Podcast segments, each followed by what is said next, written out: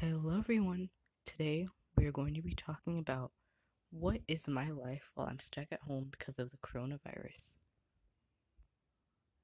So, while I'm at home, one of the most important things I feel like I need to do is to be productive.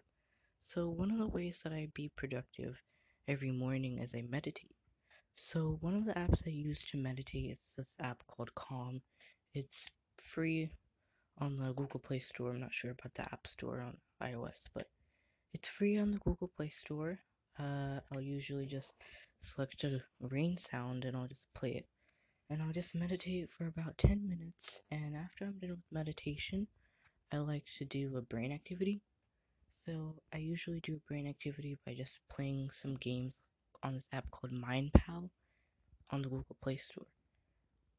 So after I'm done with that, I'll just drink water and then I'll get to work. So after I'm done with my work, I like to do my hobbies. So some of my hobbies are drawing and, you know, reading and stuff like that.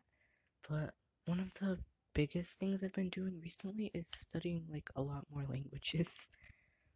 So as you may already know, I speak Spanish and of course Greek, but I've actually been studying a lot more Greek than usual, like for six days in a row, but I'm still missing a lot of vocabulary. But I'm actually trying to learn French and Portuguese now, so that's one of the things I've been interested in.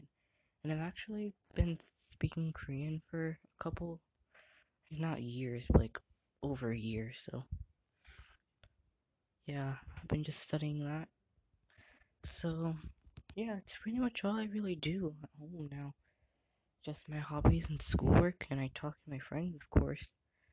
I video call them once in a while, but yeah, that's pretty much it. This is the end of the episode. Dante tuning out.